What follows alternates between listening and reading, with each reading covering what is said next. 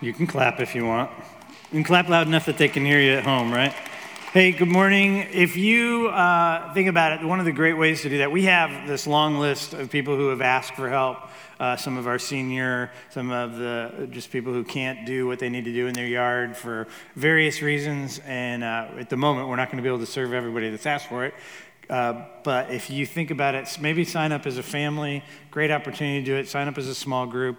Uh, we would love to just be able to uh, roll out for those two different Saturdays and just really help the body to uh, do what they need to do. But we're glad you're here this morning, whether you're in the building or you're online.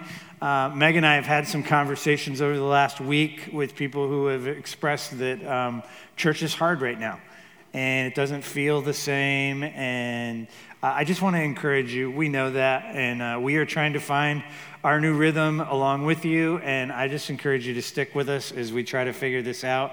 Uh, if you're comfortable being here, which obviously those of you who are sitting here must be, uh, we're glad for that. I want to encourage those of you who are online, just keep plugging in, keep being a part of this because God is still working. And uh, if uh, hopefully you just are experiencing that as well. Hey, uh, on a little bit different note, before we get into Joseph, I want to share a passage of scripture with you, uh, kind of to set up a video and another opportunity. But this is a, a rather familiar passage for a lot of you, and it's a passage that if we would uh, think about this, if we would meditate on this, if we would implement this one passage into our lives, it would change everything. It would change uh, our families, it would change the community, it would certainly change uh, those Facebook and uh, tweets that we're putting out there. Uh, but this is the verse it's Micah 6 8. And the prophet writes these words He says, He, that's God, has told you, O man, what is good. God has told you already what is good. And what does he require of you? So he's told you what's good and he told you what's required. He didn't tell you what's sort of okay. He told you what's good and he didn't tell you what's suggested. This is what's required. But that you do justice, you love kindness, and you walk humbly with God. The passage is, is, saying everybody. When it says man, it's talking about, okay, humans, this is God's requirement of you. Walk faithfully with God, and this is what you need to do do justice. And I'm going to talk about that in just a minute. But it says that we are to love mercy or love, some of your translations say kindness. But the word actually there is that word that I talk about all the time, Chesed, which is H E S E D. It's when you're reading through the Psalms and you see steadfast love, that's that word. Chesed. It actually says love, steadfast love. This kind of love that's radical. When we sing songs like, like the, the, the God's never ending, overwhelming love, the God's, God, the way God pours out his love on us, it's a love that's kind of unearned, undeserved, but radical, even somewhat reckless at times. That's the kind of love that he's talking about. We are to love that kind of love. Does that make sense? That's the kind of love we're supposed to strive for. And it says we're supposed to walk humbly. It means that we don't think too highly of ourselves. Imagine how different our interactions would be if we started from a standpoint of we may not always be right, we may not know as much as we think we know, and we certainly don't know where another person is coming from. We certainly don't understand all of their story. But to walk humbly is to think of others as better than yourself. And then it says to do justice. And this is the ultimate equalizer, right? It eradicates any form of oppression, it rights the wrongs. As we're going to see in our story of Joseph today, even as we, as we unpack what goes on in this uh, 37th chapter, if this idea of, of doing justice, of walking humbly, of loving mercy were on the forefronts of the brothers, the story of Joseph would be completely different. But before we jump into Joseph, I want to show you this video because the video is an opportunity for us to do justice. When I started uh, SOAR Detroit over 20 years ago, it came out of a, a trip down to Pittsburgh where I heard a pastor preach on justice. And I began to pray and ask God, like, what is it that we can do? What does justice look like in our community? And out of that came Eagle Sports and eventually SOAR Detroit. So this is an opportunity for us as a church to do justice. So let's watch this video. Amen. So, we are in this season of uh, racial tension. We are in a season of political tension. Uh, this is what I hear all the time. People say to me, So, what can we do? What should we be doing as a church? What is our calling. And one of the things we need to do is we need to stand against those things that are wrong. But we have an opportunity to actually address one of the most systemic problems in our country. The broken education system in the urban environment is a just a gross injustice. And we have a chance as a church to step in. As a matter of fact, Detroit Public Schools is called SOAR Detroit the Shining Star. And they've basically said you can go into any school you want to. We have this wide open door to go into the schools and to, and to help the kids. At this moment, right now, we need 400 mentors. 400 mentors if we're going to serve the kids we already have. If we had a 1,000 mentors, we could serve another 500 kids. So, anyway, what I want you to do today is if you are willing, I would love for you to text SOAR. Wow, that's really small. Text SOAR to 52566. So you just put in your the message in there, you put in SOAR, and the number you want to put, to, put it to is 52566. Wow, I should have worn my glasses today. That's really small. Anyway, it's on the left, right here. If you text SOAR, we will send you everything you need. We will train you. We will give you everything you need. And the beauty of it is all the tutoring is done virtually now. So it used to be you had to go to the school or you had to come to the church and spend an hour with the kid, but now you can do it on your lunch break. You can do it from your house. Uh, we are all becoming experts in Zooming. I think I just made a new word, but anyway. So uh, any, I'd love for you to do it. If you're willing to, to tutor, just text SOAR to 525 6 5. Thank you. All right, grab your Bibles. Turn to Genesis chapter 37. Genesis chapter 37. Uh, we're in week three of Average Joe. Uh, we're kind of learning how it is that we can navigate the unexpected. Uh, just a reminder if you're at home or if you're here, I would love for you to have your Bible with you. If you use an electronic reader, uh, that's fine. But if you just have that in front of you, it's going to make it better. If you have something to write on or take notes, uh, that would be great as well. Uh, the first week, what did we see? We looked at the book of Acts where it talks about Joseph, and it says, even though he went through all of these hard times, it says, but the Lord was with him. And the takeaway there was even when we go through difficult seasons, even when we are having uh, these, these, these things going on in our lives, that we can count on the fact that God is with us. Last week, we looked at the devastating effects of undealt with family sin patterns, and it stirred a lot of people up. And I've had a lot of conversations with you. My encouragement to you is to stay in that, to continue to ask the Lord to show you those, those sin patterns, those common things in your family. And if you need prayer, I know Madeline told me that lots of people signed up for restorative prayer. Lots of people came in the chapel. If you feel like there's more work to do there, keep digging in, keep leaning in, and look at those family of origin, those family sin patterns, because they have a devastating devastating effect on us and on our kids. All right, Genesis 37. We're going to start at verse 12 and we're going to read through the end of the chapter. You got it? That was very unenthusiastic. You got it? All right, much better. And there's only about a third of you in here, so you're going to have to all yell louder. It makes it, makes it easier for me. All right, starting in verse 12. Now his brothers went to pasture their father's flock in Shechem. And Israel said to Joseph, remember Israel, Jacob, same person. And Israel said to Joseph, Are not your brothers pasturing the flock in Shechem? Come, I will send you to them. And he said to him, Here I am. So he said to him, Go now, see if it is well with your brothers and with the flock, and bring me word. So he sent him to the valley of Hebron. And he came to Shechem. And a, and a man found him wandering the fields. And the man asked him, What are you seeking? I am seeking my brothers, he said. Tell me, please, where are they pasturing the flock? And the man said, They have gone away, for I heard them say, Let us go to Dothan. So Joseph went after his brothers, and he found them in Dothan. I, they saw him from afar, and before he came near to them, they conspired against him to kill him. They said to one another, Here comes this dreamer. Come now, let us kill him and throw him into one of the pits. Then we will say that a fierce animal has devoured him, and we will see what will become of his dreams. But when Reuben heard it, he rescued him out of their hands, saying, Let us not take his life. And Reuben said to them, Shed no blood, throw him into this pit here in the wilderness, but do not lay a hand on him. He said this that he might rescue him out of their hands to restore him to his father. So when Joseph came to his brothers, they stripped him of his robe, the robe of many colors that he wore, and they took him and threw him into a pit.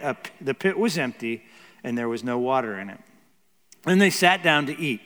And looking up, they saw a caravan of Ishmaelites coming from Gilead, and with their camels bearing gum, balm, and myrrh, on their way carrying it down to Egypt. And Judah said to his brothers, What profit is it if we kill our brother and conceal his blood? Come, let us sell him to the Ishmaelites, and let not our hands be upon him, for he is our brother in our own flesh. Sounds noble, huh? And his brothers listened to him. The Midianite traders passed by, and they drew Joseph up and lifted him out of the pit and sold him to the Ishmaelites for 20 shekels of silver. They took Joseph to Egypt. When Reuben returned to the pit and he saw that Joseph was not in the pit, he tore his clothes and returned to his brothers and said, The boy is gone, and where shall I go? And then they took Joseph's robe, they slaughtered a goat and dripped the robe in blood, dipped the robe in blood, and said, This is, oh, excuse me, dipped the robe in blood. And they sent the robe of many colors and brought it to their father and said, This we have found. Please identify whether it's your son's robe or not. And he identified it and said, It is my son's robe. A fierce animal has devoured him. Joseph, without doubt, has torn into pieces. Then Jacob, Joseph, excuse me, then Jacob tore his garments and put sackcloth on his loins and mourned for his son many days. All of his sons and all of his daughters rose up to comfort him, but he refused to be comforted and said, No, I shall go down to Sheol with my son, mourning. Thus his father wept for him. Meanwhile, the Midianites, sold him to the Egypt, in Egypt to Potiphar, the officer of Pharaoh, the captain of the guard. Lord, I pray in these just next few minutes that you would open our hearts and you would open our minds, that we would hear what you want us to hear. I thank you for this morning. I thank you for the chance for us to uh, praise you in community. I thank you for the fact that you are truly with us in the midst of hard times.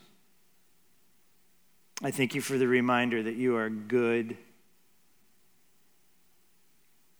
I thank you that regardless of circumstances, we can count on you. Lord, I thank you for the story of Joseph. I pray that you would bring it alive in our minds and in our hearts. That each one of us would take application personally, that we would be motivated to live our lives differently because of the story of Joseph. Our prayer this morning is the prayer that we pray every Sunday that we would leave different than we came because we have interacted with the living God. Amen. So let's dive into the story a little bit. One of the things I've been encouraging you to is to engage your imagination. And if you step back from the story right now, one of the things you'll begin to see is that the 10 older brothers are out in the field. They're getting their hands dirty. They're working hard. They're probably sleeping in the fields or in makeshift tents and pens. They've been out. They, they don't have showers. They don't have any way of, they have to fend for themselves. They're, they're, they're out in the elements working, keeping the family family business going. And all the while, Joseph, we don't really know what he was doing, but we can make some assumptions that he's probably just hanging out at home. Maybe he's studying, maybe he's watching the latest TikTok videos. I don't know. He didn't have TikTok. I know that. Um, you know, maybe he's playing Super Smash Brothers. But I want you to almost have that image in mind. While they're out working, he's back home, sort of just hanging out and doing whatever he wants to do. He's spoiled, he's pampered. And even though last time Jacob did this, it caused some problems, he decides to send Joseph out to check on his brothers, to report back to dad. Again, he's, he's giving him this, this huge responsibility at the ripe old age of 17. And the other thing I want you to just think about is Joseph goes out to check on his brothers wearing that coat. Remember last week we talked about this ornate opulent coat that basically says, I'm important. And, and he's walking through pastures, he's walking through valleys, he's walking through sheep poop, right? But he's wearing this fancy coat. What is the fancy coat basically saying to anyone who sees him is, I am not planning on doing anything physical. I'm not planning on working. I'm not going to get dirty. I don't have to work. I'm special. So he sends him to go check on his, his brothers. He goes to Shechem. Remember, last week we talked about Shechem and, and how important that was to the city. I think we have a map that'll pop up here. But he gets to Shechem and he has this encounter with this random person in Scripture who says, uh, Well, it's, uh, they're not here, they've gone to Dothan. And I just want you to kind of see Shechem's here, a little bit north. And if you were to, to look at this, and if you were to, to look at a map of all the trade routes, what you would see is Dothan sits on a, on a formidable trade route. As a matter of fact, most of the cities and what eventually becomes Israel sit in major trade routes. That's why the cities were birth there. And so they are on a major trade route, which explains why there's caravans passing by. Okay? So they see Joseph a ways off the, the passage. Say, why do you think they saw him? Probably because he's the only guy walking around through the pastures wearing a ridiculous outfit right? It would be like me going to the mechanic shop to help out and wearing my three piece suit or whatever. He just, he stands out. They see him coming a long ways off, and the text says, as they see him, that they began to conspire. Their jealousy, as the guys talked about this morning, gives way to anger. Their anger gives way to conspiring with one another. And they actually decide they're going to kill their very own brother. But what they're really trying to kill, if you read it, is they're trying to kill the dream. Now, the only reason they would want to kill the dream if they believed that there was truth in the dream. If it was just a dream, they wouldn't care. But somehow those brothers knew that there was something to this dream. It was a real possibility, it was a legitimate concern. The coat was a part of the, uh, uh, the, their recognition that he already had favor with his father, that he was probably going to lead over them anyway. So they knew that the dream had merit, and so they decided to squelch the dream. So they're killing their own brother, but what they're really trying to kill is that dream. Reuben hears about this uh, plan. He's there. And, and so he intervenes, right? He comes up with an, an alternative plan. What he proposes is instead of spilling his blood, let's just throw him into this cistern, this deep pit that has smooth walls, no way, and let's let him starve to death. Now, it's not in there, but that's what he's saying. Let's not shed his blood. Let's just throw him in there and he will starve. Now, his plan is I'm going to go back and I'm going to pull him out and I'm going to take him back to dad. And, and, and I get all that. But when he talks to his brothers, the plan that he sets in place with his brothers is let's not shed his blood. Let's let the poor kid starve to death. It's brutal when you think about it. It's absolutely brutal. I spent most of my time this week thinking about Reuben. And on the surface, when you read this, it's easy to read it, and there's this appearance that Reuben's motivation was somewhat noble, right? He, he, he wanted to save his brother. But the truth is, as you dig a little bit deeper, you realize there was nothing noble about it. Instead of trying to do the right thing, he tries to trick his brothers, to deceive them. And the motivation really was he wanted to save his own neck. He was the oldest son. He was the one in charge. If Joseph came up missing, if Joseph came up dead, he was going to be blamed for that. He was just looking out for his own skin. That's why later on, when he says, if dad, if, what does he say? He says, where, the, the boy is gone, where shall I go? What's he saying? He's saying, now I can't even go home because dad's going to be so mad at me. My life is in danger. Where shall I go? So they go back to the original plan and they, they put blood on the coat and they deceive Jacob. A deception, as far as we can tell, that stays all the way through to the death of Jacob. They never come clean. They always spend their lives looking over their shoulder, wondering if the truth is ever going to be found. Reuben fails to stand for justice right? He, he fails to love mercy, that brotherly chesed sort of love. He's guilty of what R.T. Kendall calls respectable neutrality. I want to talk about respectable neutrality for just a minute.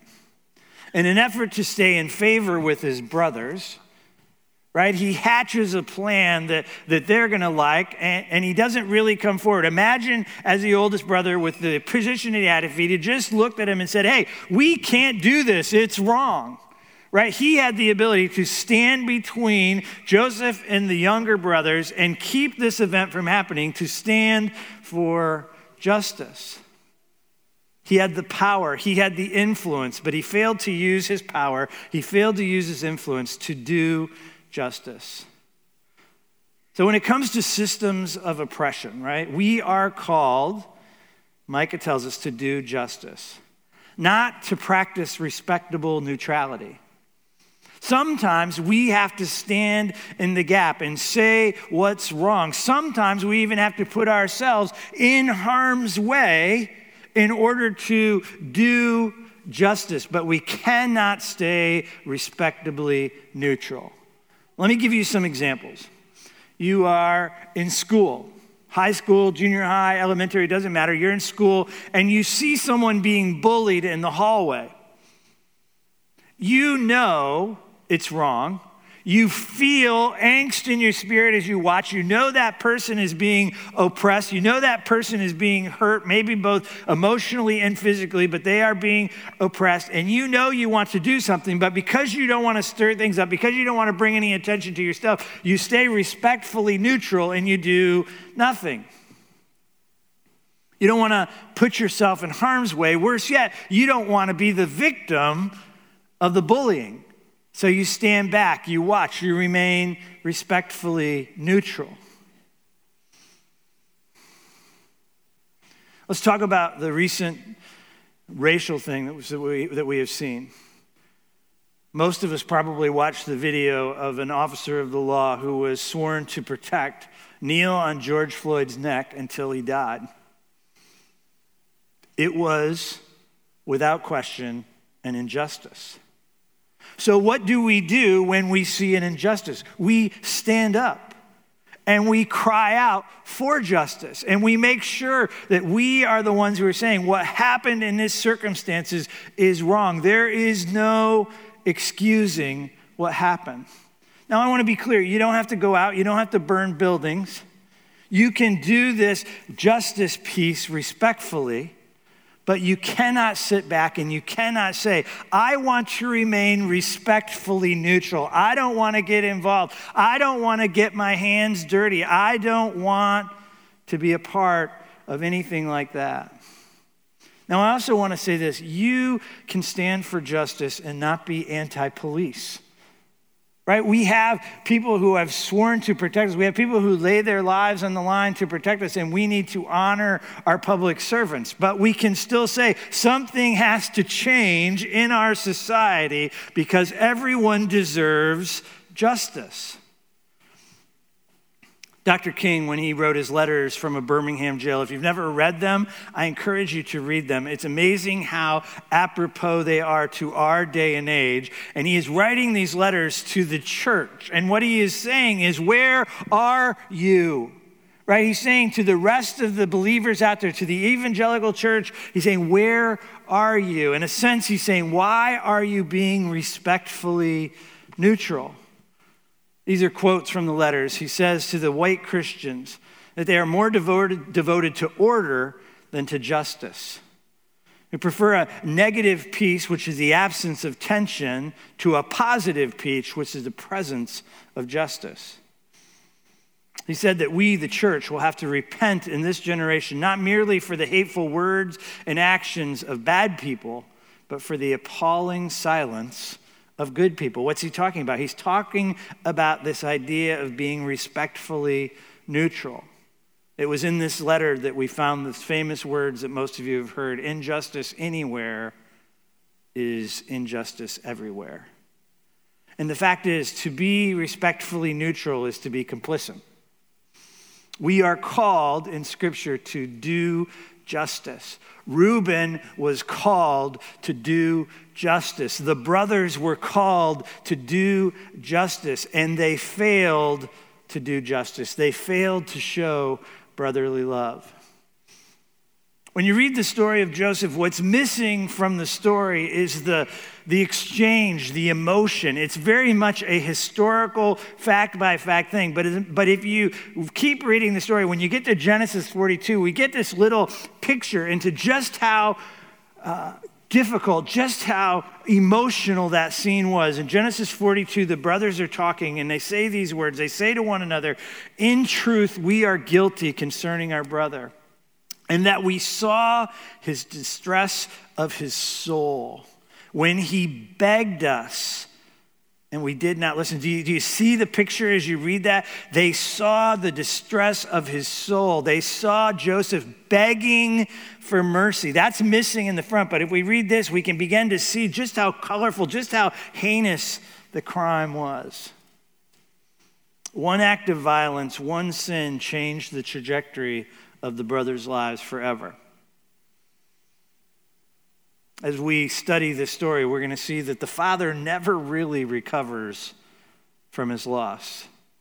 The brothers actually live their entire life. I don't know if it's guilt or fear or what they have, but they are legitimately concerned that someday dad's going to find out. Someday Joseph, in all of his power, is going to bring about revenge, even though Joseph, so they live with this fear. One sin they live with for the rest of their lives.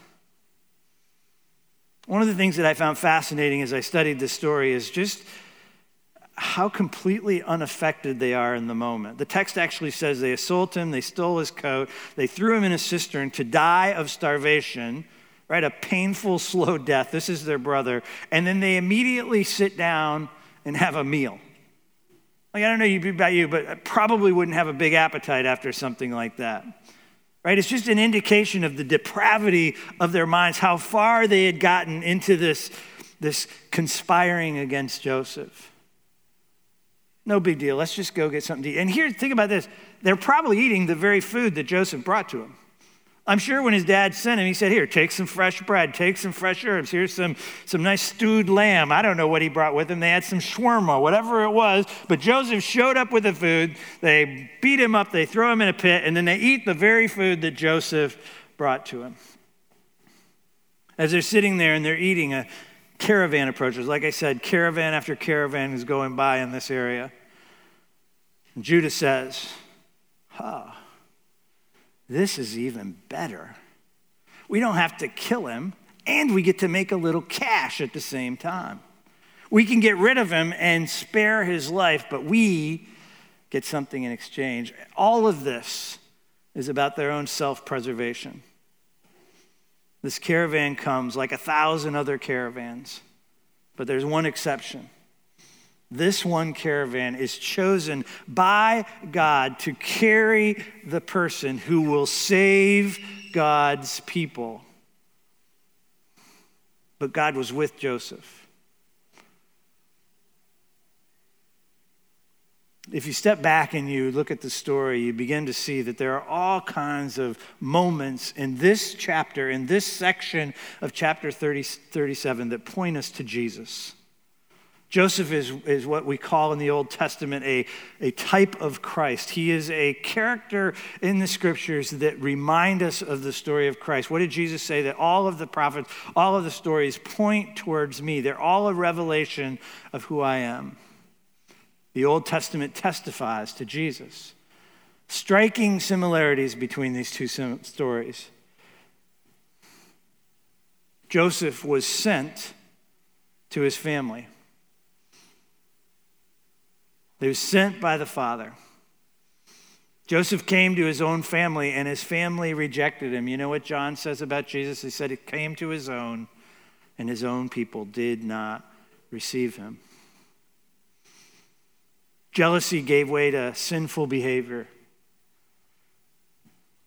Joseph is ridiculed, he's rejected, he's assaulted, and he's thrown into the ground. The Pharisees and the Sadducees were jealous of Jesus. They were afraid of losing their position. And so they had Jesus beaten and ridiculed, placed in the ground, left to die, to bury the dream. But both the stories continue. And just like Jesus, we're going to see that Joseph not only lives, but he lives to save the people. Jesus is laid in the tomb, but the tomb couldn't hold him. He rose from the dead, and he is our salvation. Jesus came to do justice. He came to show us what it looks like to love mercy and to walk humbly with God. And he's saying to each one of us today, Would you follow my example? Micah 6 8. God has told you what is good. This is what the Lord requires of you that you do justice, that you love kindness, and you walk humbly with God. Lord, I pray that as we journey through Joseph, that you would show us how to do justice, how to love kindness, and to walk humbly with you. Lord, I believe you put opportunities in front of us all the time to do justice. For some of us, it's tutoring, but for others, it's serving in the schools or standing up for someone who's being oppressed.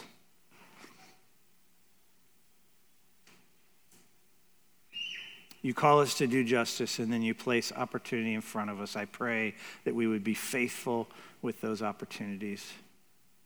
I pray that we would be church known for our kindness, for our love of steadfast love, and for our humility.